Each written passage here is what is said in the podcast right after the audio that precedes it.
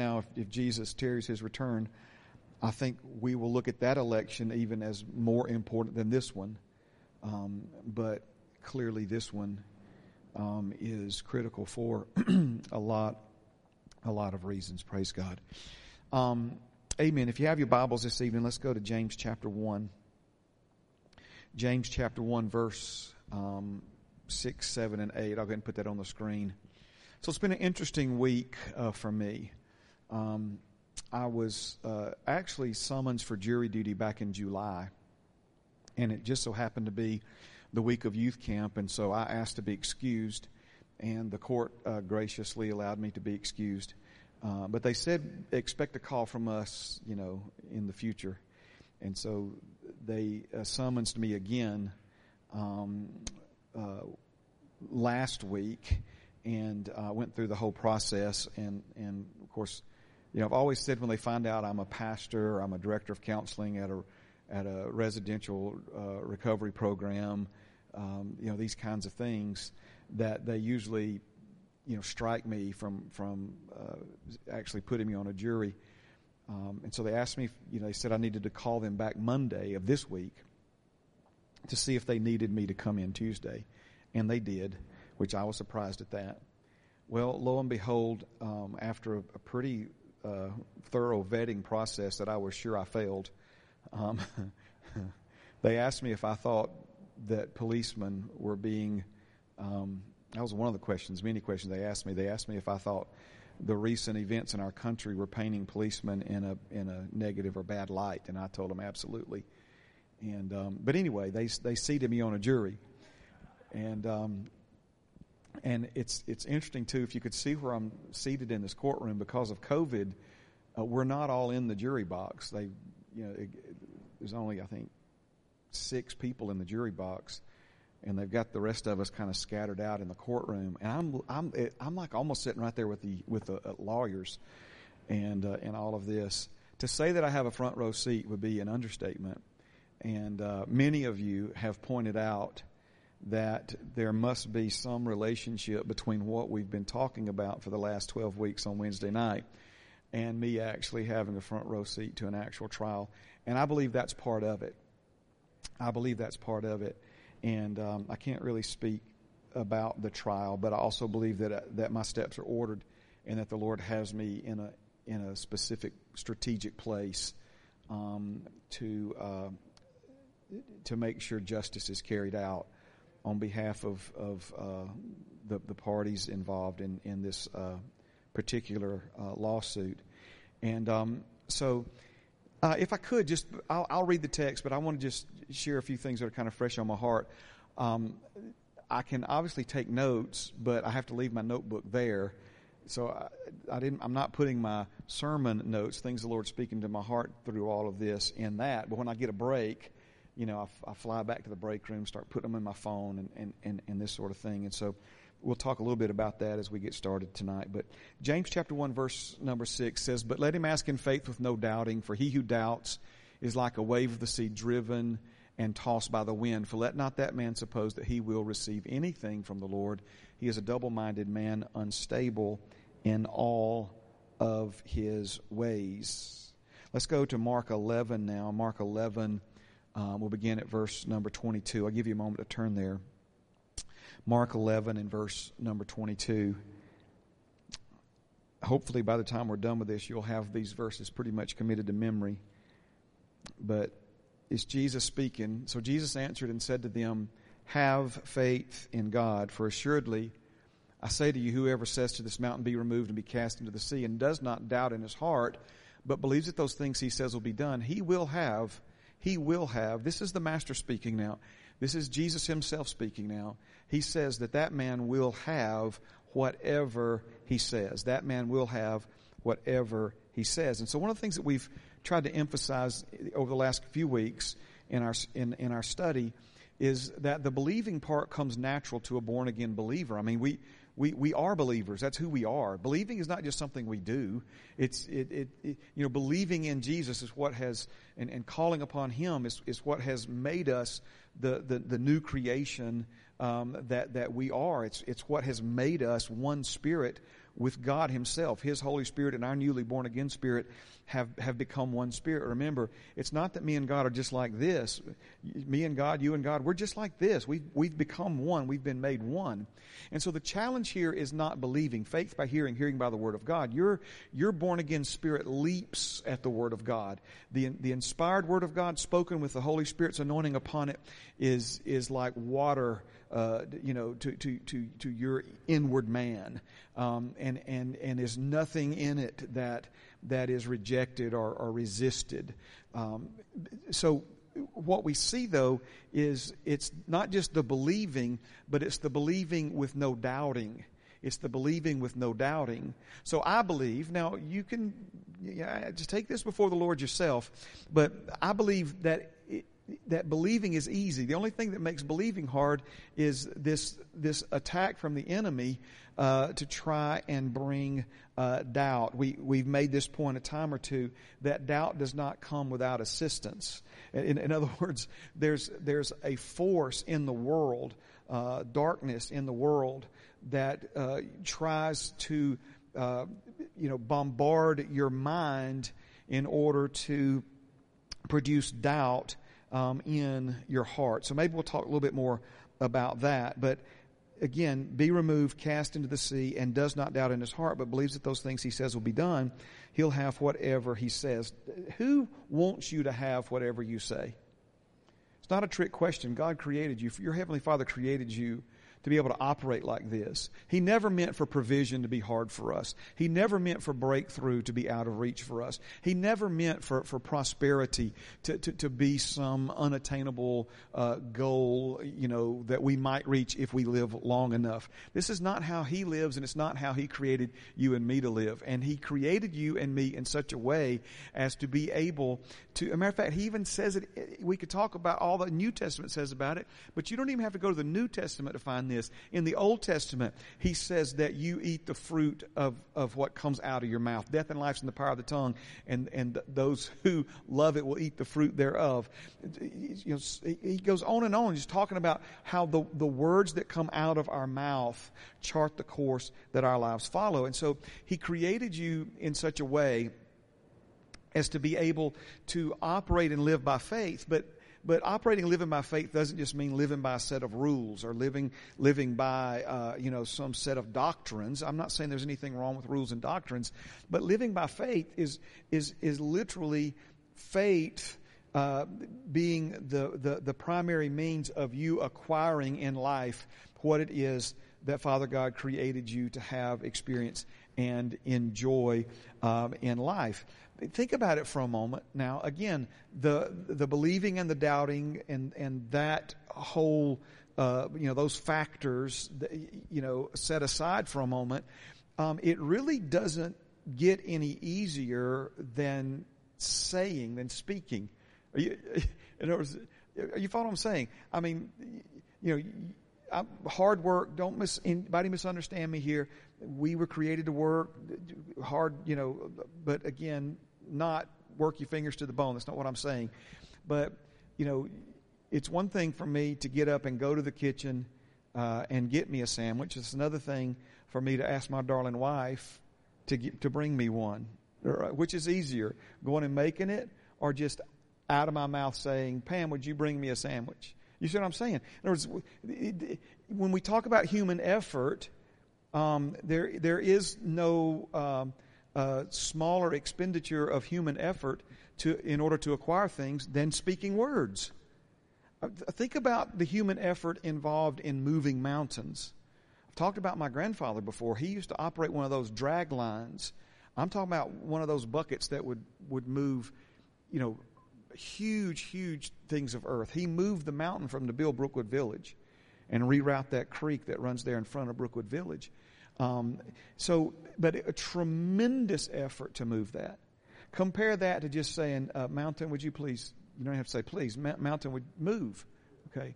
So this is how we were created to function, and this is this is how what Jesus is trying to show us here um, about about not just His faith. He's not talking about His faith. He's talking about your faith and what your faith will do. Verse 24, therefore I say to you, Whatever things you ask when you pray, believe that you receive them and you will have them. Believe. Uh, we looked at so many translations, but the, the more accurate translation of this is believe that you that you've already received them and you will have them. Believe that you've already received them and you will have them. All right. While while some of this, and I made some notes today. Um, while some of this is still fresh on my mind, remember we're talking about the trial of your faith and how important it is for you and me to be ready for trial. And that anytime we use our faith to receive something that grace has freely given to us, that Satan is going to try through defiance, through contradiction. It, it, it, he's going to bring pressure against your faith, put it on trial in hopes to persuade the jury of your heart to doubt. And, and so doubting what God says means you're believing what the enemy says.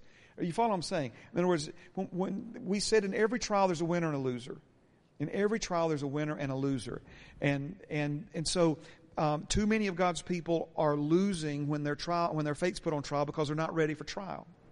And so um, we see then that your adversary, which means opponent in a lawsuit, um, he he has been trying faith cases for millennia, for generations and generations and generations, and he's gotten very good at it. Okay?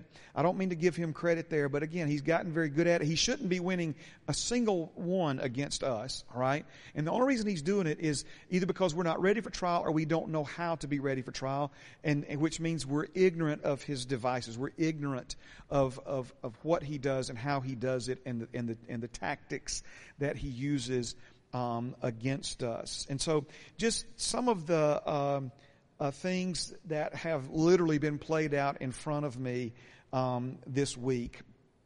And I'll just kind of read from this and, and, maybe comment on some of it, maybe not, right? Um, first of all, when a prosecutor senses a witness is unsure of himself, it's like blood in the water.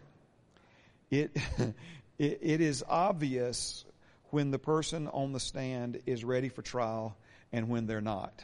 Amen. And so this uh, this week I have uh, I don't really recall the exact number. I could sit down and probably figure it out.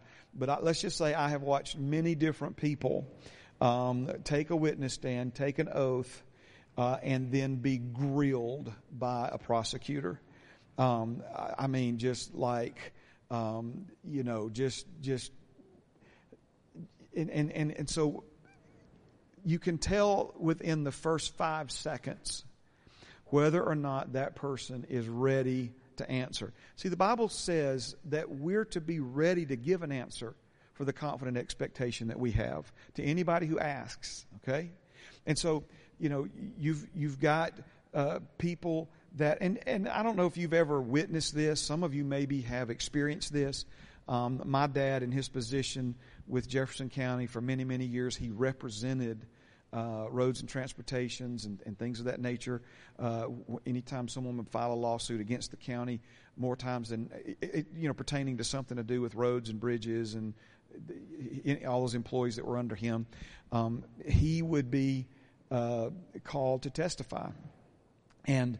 Um, and you know he's telling me about this when I was a little kid. You know how they try to bully you, and they try to intimidate you, and they try to confuse you and they try to frustrate you. Come on now. If you, maybe you've seen it on TV, may, maybe you haven't. But um, I'm going to say it again. When a prosecutor senses a witness is unsure of himself, it's like blood in the water. I, I would watch, I would watch the prosecutor. I would watch his body language change. Okay. Um, one of the witnesses called uh, was a female witness and bless her heart, she she was n- not very comfortable. Let's just say it that way. She was not ready uh, for trial, and his entire demeanor changed towards her. In other words, he knew that he had the upper hand and he was going to show out. Are you hearing me? And this is exactly, I mean, this is exactly what the devil does when he finds one of God's children who've taken a, a stand of faith and he hauls their faith into the courtroom of life. He senses when you're not ready for trial. Now, you compare that to someone who, who has an, already anticipated the questions that are going to be asked and they're ready. There was one guy, I, I wanted to pat him on the back after he left, right? I mean, and you could tell he turned the tables on the bully, right? He had that man so frustrated that he finally just said no further questions, right? And, and you know how he did it? He gave one word monotone answers and and, and the only answer that he gave that was more than one word, with rare exception, was, I don't recall. I don't recall. No. And he'd just be quiet. See, th- this is my thing. My, my family will tell you this, okay? I, I can't order at McDonald's without four paragraphs. It's the truth. I ought to get Pam up here to, to our Bethany or, or John Marcus, someone up here to, to act it out uh, for you. Okay, you know, I'm like, I'm like, hey, ma'am, how are you doing today? Are you, you know, is everything well back there? What, it's yeah, you know, and and so I was so impressed with this guy. I mean, he would like he would like ask him this whole long, elaborate, confusing question, and he would just go, no.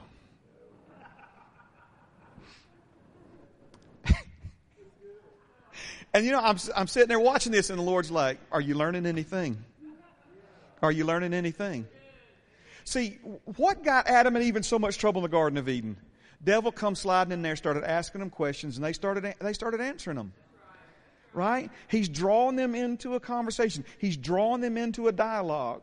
I've been telling you for years, I'm going to tell you again tonight. When you're having that conversation with yourself, you better make sure there's not a third party at the table.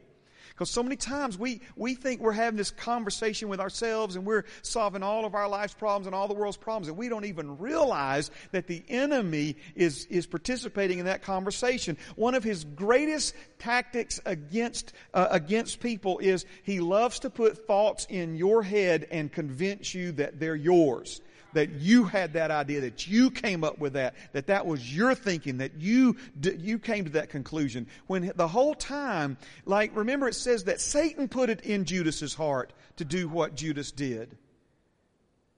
And he'll try to do the same thing against you if you allow him, right? We, you realize we don't, we don't have to uh, answer him and, and, and, and, and carry on a whole lengthy conversation when the enemy comes to accuse you, when the enemy comes to, to try to, you know, ask you all kinds of complex, complicated questions and all this other stuff. You say, no. I don't recall. How, think about it. Every time the devil tries to bring up some mistake that you've made in the past, if you just said, I don't recall. I, I don't, I don't, I don't recall that. I don't, I don't know that wasn't me. See, again, but we, you know, we want to, well, but I, I was weak and I didn't really understand and I, you know, it, no, just, I don't recall that. I don't, see, I, again, I'm watching it play out. When somebody's not ready, man, it just emboldens the adversary. Man, they're just, you know, they're just like giving it. Then, you know, you, you take somebody that, that is ready, right? And, and, and I noticed, and I'm not, listen, there's a lot to be learned here. You know, they, they, they'll try every tactic. You know, they'll try every tactic. And, and so one of the things, they'll try to be like real friendly. You doing all right this morning? Thank you for being here. We appreciate you so much taking time out of your busy schedule to come and offer what you have for us on this particular matter. It's a very important matter, and I know that you understand. You know, all this other stuff. And then, you know, if that don't work, then they'll try to raise their voice. Right? Are you telling me? Are you saying in open court? And uh, see, the the one that that I really appreciate it, right, is when the prosecutor raised his voice, he'd lean right into his microphone and he'd just get he'd just say no just as loud as he asked the question. So he you see what I'm saying? He's not he's not letting him rattle him. He's not he's not giving an inch on this, right? And so again, I'm watching it play out in front of me. The prosecutor wants to fluster, confuse, overwhelm, lead, embarrass, frustrate the witness. And it's exactly what the enemy tries to do with each one of us when he hauls our faith in to the courtroom of life. Here's another one. The prosecutor tries to give the impression that he knows something the witness doesn't know and is going to drop it at any moment. Man, I watched that, right? So he's trying again. What is he trying to do? The, the, the, your enemy is trying to get you on the defensive. He's trying to get you on edge. That that that something bad is a, is a, you, you're about to get some call. You, you know the the doctor's about to tell you some bad news. He he always wants to to to kind of present it you know in such a way you know so now before you answer this question you know that we've got you on tape with with uh, your deposition you know and in other words i'm just waiting for you to you know they, they come across this whole idea that they've got this big bombshell that they can't wait uh, to to drop on uh, on uh, somebody that's in uh, you know in that position. The one thing that uh, stood out for me again in court, though, maybe more than anything else, is how tenacious the prosecutor is to try and get the witness to say something different from what they've previously said on record. Man, that was the one right there.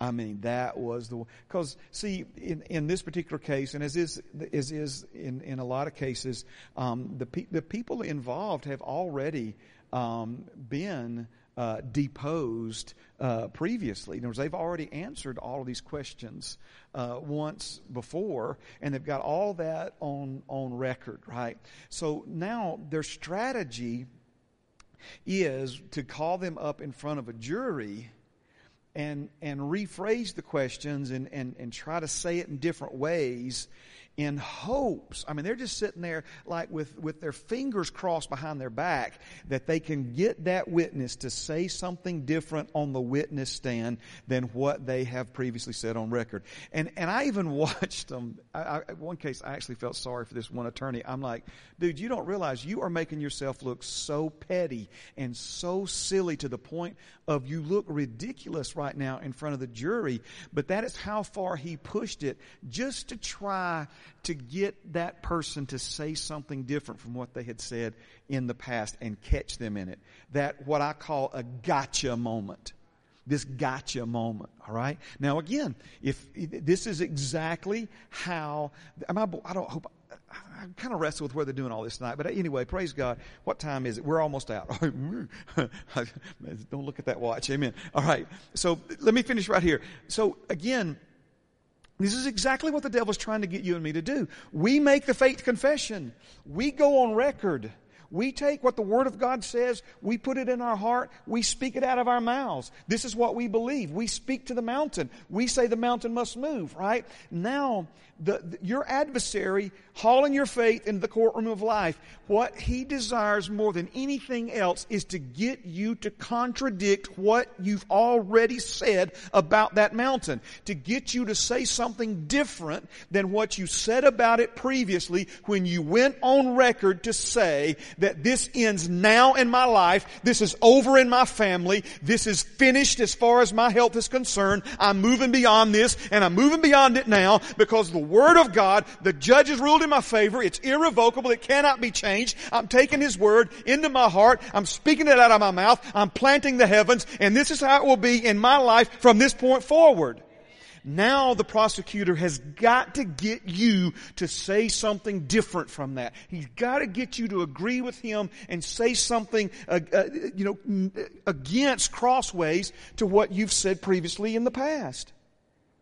This is the strategies. These are the tactics.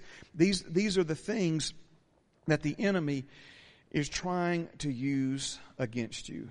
All right. One more and I'll, I'll pray. I even I even put this in my notes, okay? I, I put this in my notes. Wow, how have I missed that one? Okay? I am telling you, the Holy Spirit fell on me when the attorney looked at the judge this afternoon. We thought we, I didn't get out of there at almost six o'clock, five forty-two yesterday. Um, and it looked like we were on track for that again. It was around 5 o'clock today. The attorney looked at the judge. Nobody was expecting it. The judge wasn't even expecting it. The attorney looked at the judge, and this is what he said Are you ready? I rest my case. And man, when he said that, I just got, I, I just felt the Holy Spirit on me so strong, right? Because what have we learned in Hebrews 4? That God's people in the Old Testament did not enter into rest for one reason and one reason only. It's because of unbelief. Unbelief.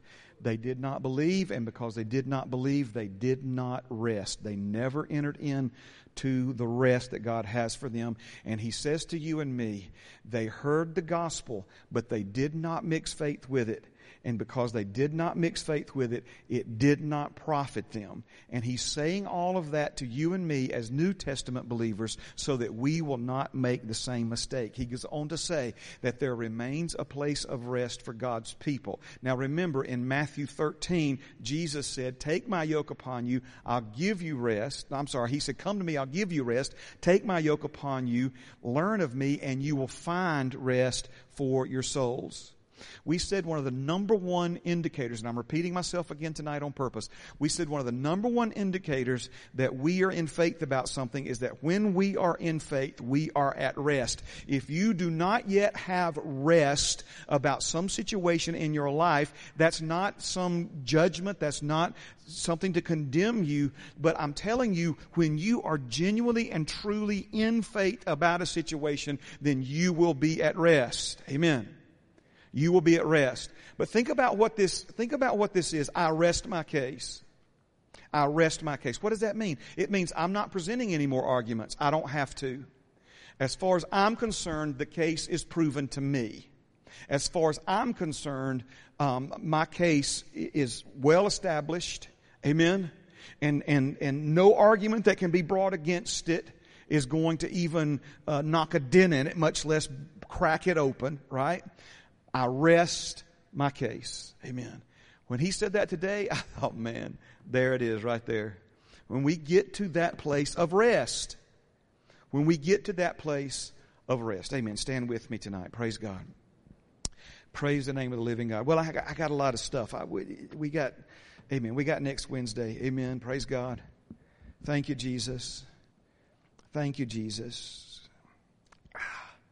Okay, I know I got you standing here's what, if we had another 30 minutes, this is what I would have spent some time on, okay? so what I did right there, right? Remember, I told you that the heart is both the spirit and the soul. So the only way doubt can gain entrance into the heart is through the mind. Doubt can't get into your heart through your spirit. It can only get into your heart through your mind. Why is that important? Well, I don't know if you've ever had a leaky roof. It's part of the curse. Okay? Anybody that's ever had a leaky roof, what's the hardest part about a leaky roof? Fixing the leak or finding the leak? It's finding it. So if you can find the leak, you can fix it probably in five minutes with a tuba uh, we, we, my daddy calls it bull, right? You know, it's, it's, it's that, uh, uh, roofing cement. Let's be, uh, proper about it. Amen. All right. So if you can, if you can find the leak, then it's really easy to fix. Okay. So what am I trying to show you? I'm trying to show you there's only one place that doubt can leak into your heart. It's through your mind if you can, if you can learn how to keep doubt from leaking through your mind into your heart, then you can keep doubt out of your heart because there's no other way for it to get in there. Are you seeing this? No other, no other way for it to get in. Amen.